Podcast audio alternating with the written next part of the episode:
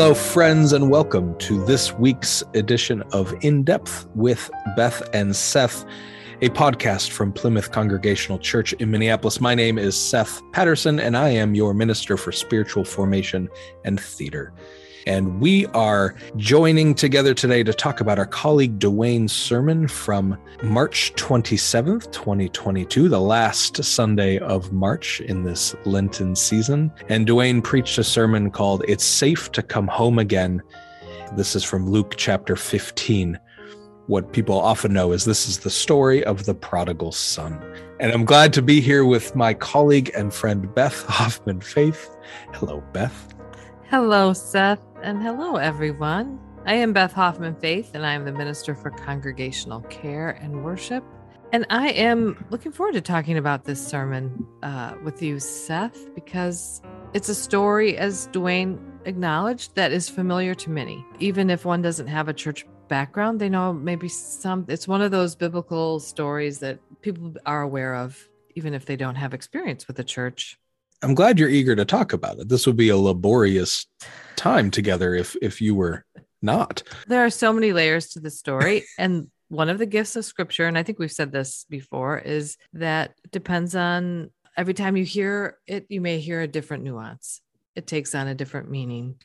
You bring your own experience of life to the scripture and suddenly a story you've read a hundred times offers a new understanding because of what you are currently walking through in your own life. And I think this particular biblical passage really offers that to us. So, are you suggesting that the receiver of the story and where that person is is as important to the sermon as the words that are being put out? That where you might be or somebody else might be might be different and you hear the same words in different ways? That is absolutely what I'm saying. Whoa. As preachers, we often get feedback. And over the years, I have always been sort of startled, but in a positive way, when someone will say to me, Boy, I felt like you were talking just to me today. What you said, I really needed to hear. Or, Boy, I can really resonate. I had someone say to me yesterday that this was the best sermon, the sermon preached yesterday by DeWayne, that he had ever heard. And he has heard thousands of sermons. And I am aware that people are bringing their own stuff to the moment and they're receiving a message that they then take personally. And I am aware that I believe this person was really taking this message personally because of a road that they are now traveling in their life. And that that's powerful. That's the power of of preaching. And it's also incredibly humbling as a preacher. How so? How is it humbling? Well, it's always humbling for me to bring a message forth. I know it is a, both a privilege and it can be sometimes a burden because we're invited to open up scripture in new ways and reveal sometimes an obvious message and something sometimes something that's buried and it's always a good feeling to know that something that i've said strikes a chord resonates impacts a listener because i believe you and i have talked about this before seth sometimes we're not so sure about that when we step into the pulpit. often, often not so sure about that, but yeah, we uh, we trust what we what we bring forth. We don't always know how it's going to land. Sometimes we take great risk. Other times we take sort of the the safer path. And I am humbled by the fact that people are actually listening to what I say. Yes. And being attentive to my words and thoughts and ideas and perspective that's why it's humbling. Yeah. I do not take it for granted. I agree with you. I feel the same way. And I think it's important for our listeners to know that not everybody receives the same, they might be the same words said in the same order, but every set of ears and experiences receives them and they and they take on different lives. And that's a really I think important thing to hear. This is not a formula. This is not math in which two plus two always equals four. Correct. We put something out and what happens to it? it's it's out of our mouths. Who knows? Yes, because what people hear is not always, maybe not often, what, what we intended we to intend say. To say. yeah. Yeah. That's the other humbling piece of preaching is that you one the preacher has really no control over how the words are going to be interpreted. Yeah. And that's where the power of post sermon conversations comes in because then new perspectives are revealed and it's uh it's a humbling office we have. Indeed. Yeah. Go say something important, but it's going to depend on me on how it's received. well, and and this story is about coming home, coming yeah. back. And I know, Seth, that you've been thinking a lot about this in the concept of coming back to church, right? After yeah. this time, in, in this time of pandemic. Did you make any connections between the sermon and that thought? And I know you offered up a couple of announcements yesterday that you were hoping people might really take to heart. Can you yeah. talk a little bit about that? To put this in context, we we are in the pandemic time, the church was closed to people being inside, and we did everything uh, in a virtual way for the first year, a little bit more.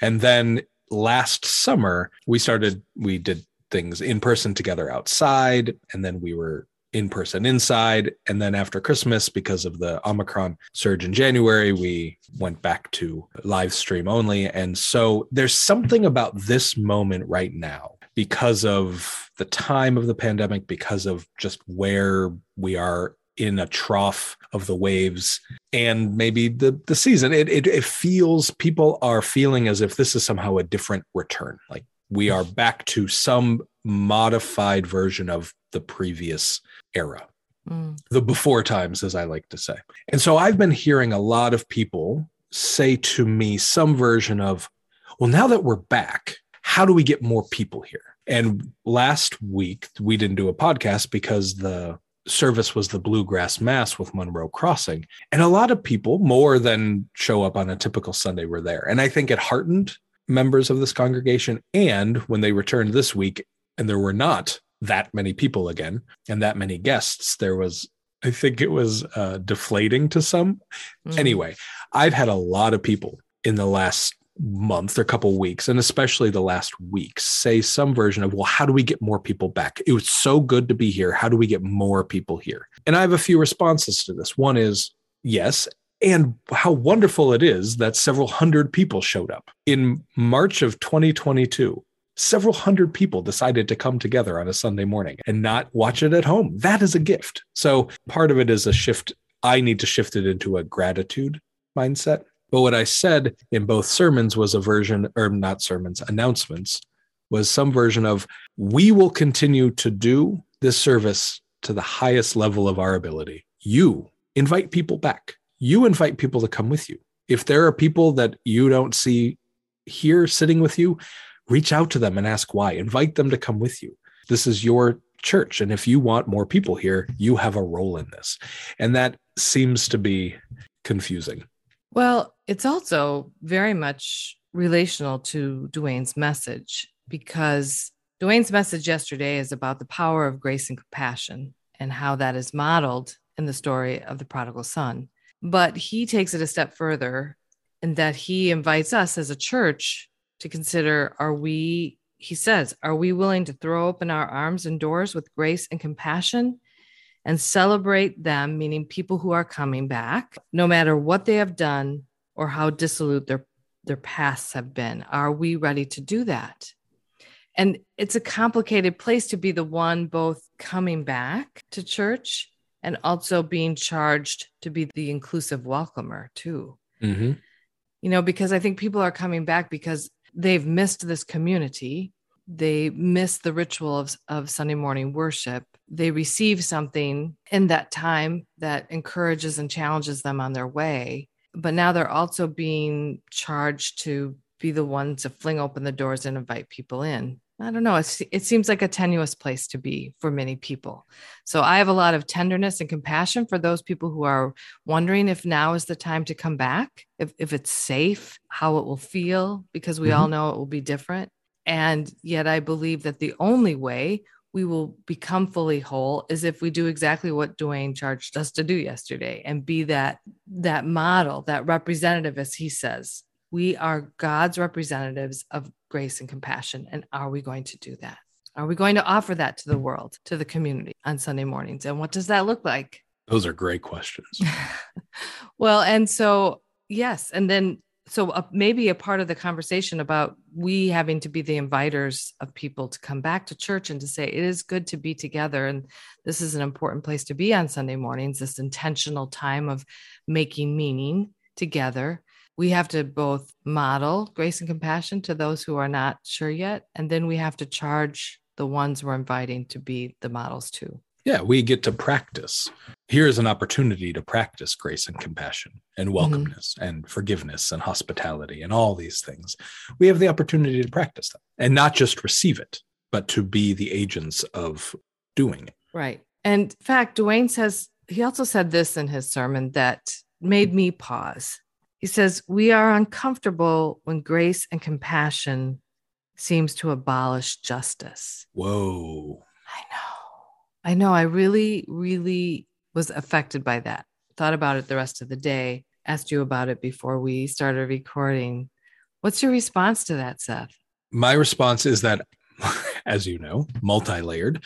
One of them is I appreciate any time that a word that starts to take on sort of a uh, the word justice in our current moment of culture has started to take on a bit of a catch-all for a lot of different things. It, it stands in for fairness and equity and doing the right thing and reckoning with systems of, of oppression. Like justice starts to take on those those words. So I appreciated the breaking open of that concept a bit because justice also in its more literal way is, is the the meeting out of of response to an uh, to a thing oftentimes a punitive response to some sort of mistake or aggression or problem. And it's the scales right? This much happens so what do we do back? Mhm. and so I, I i'm very curious how it landed with listeners without the qualifier of punitive justice or retributive justice or some sort of qualifier just the word justice how that landed on listeners who who might be already struggling with that word and what it means. We you and I hear often, well, maybe not often, occasionally that people say, "Oh, Plymouth is just so focused on racial justice or justice or social justice." If that is your mindset, how does that sentence what does that do to you? That's what I want to know. Yes. And my follow up question would be then, well, what is Plymouth saying about grace and compassion? How are we promoting that? Yeah. And while you were talking, I was thinking so the son comes back ready and prepared to ask for forgiveness, expecting, I think, anticipating justice, however that might look. Yeah. But instead, you took, you failed, you screwed up, you will Right. receive this much consequence to those actions. right. And instead receive something very different Yeah. than his expectation, much to the chagrin of the other son. Yeah, I the thing one something that I really appreciated and I hadn't thought about before was how we are in DeWayne helped us help me see that we are in a culture of older brotherness that Mm, our culture is one that really mirrors the older brother. I hadn't quite ever put that together. mhm. And we want explanation as to why. We want somebody to earn their thing. We want culturally and societally. Um, but that's not what this story is about. no, nor is that what God is about. Exactly. So, how do we shift from being uh, the cultural, communal, individual older brothers to being the father with grace and compassion? Compassion. Right. Well, it requires us, as DeWayne says, quoting scripture, that we must come into ourselves, Come back to ourselves. come back to ourselves. Thank you. Yeah. Well, Uh, actually, scripture says when he came to himself, Came to himself. when he came to himself, he said, How many of my fi- father's hired hands have bread enough and to spare, but here I am dying of hunger? And DeWayne took that phrase, came to himself, as, as a way, kind of a segue to our Lenten season, reminding us that this is our time to come to ourselves. Lenten is an opportunity for us to really reflect on what it means to come home to God. There's a liberation in that. You are liberated from habits or stuckness or a certain way of being. I heard that as being a certain amount of, we use the word repentance, which often has a very negative connotation. It just means to turn around.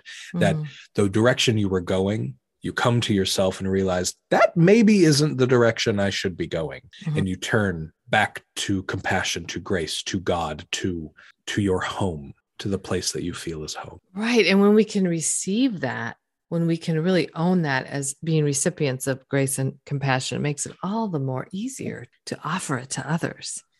For me, I'm going to ponder that there's many things about this sermon that made it a fine sermon, a really good sermon, but that idea of what it means to come to ourselves and how then, you know, again, DeWayne invites us to to really think about how how is the church representing God's compassion and grace. Yeah.